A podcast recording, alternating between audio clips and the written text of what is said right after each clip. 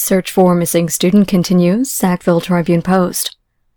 As Chris Metallic's family and friends continue to search the Sackville area for any signs of their 20 year old son, and as winter starts to close in, local RCMP met with some of the family members on Tuesday in the upper Sackville area, where Chris was last seen, to provide them with an in depth overview of the police search efforts.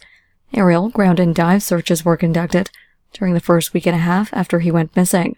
The official RCMP search was suspended on December 4th, and local investigators say they haven't turned up any new clues.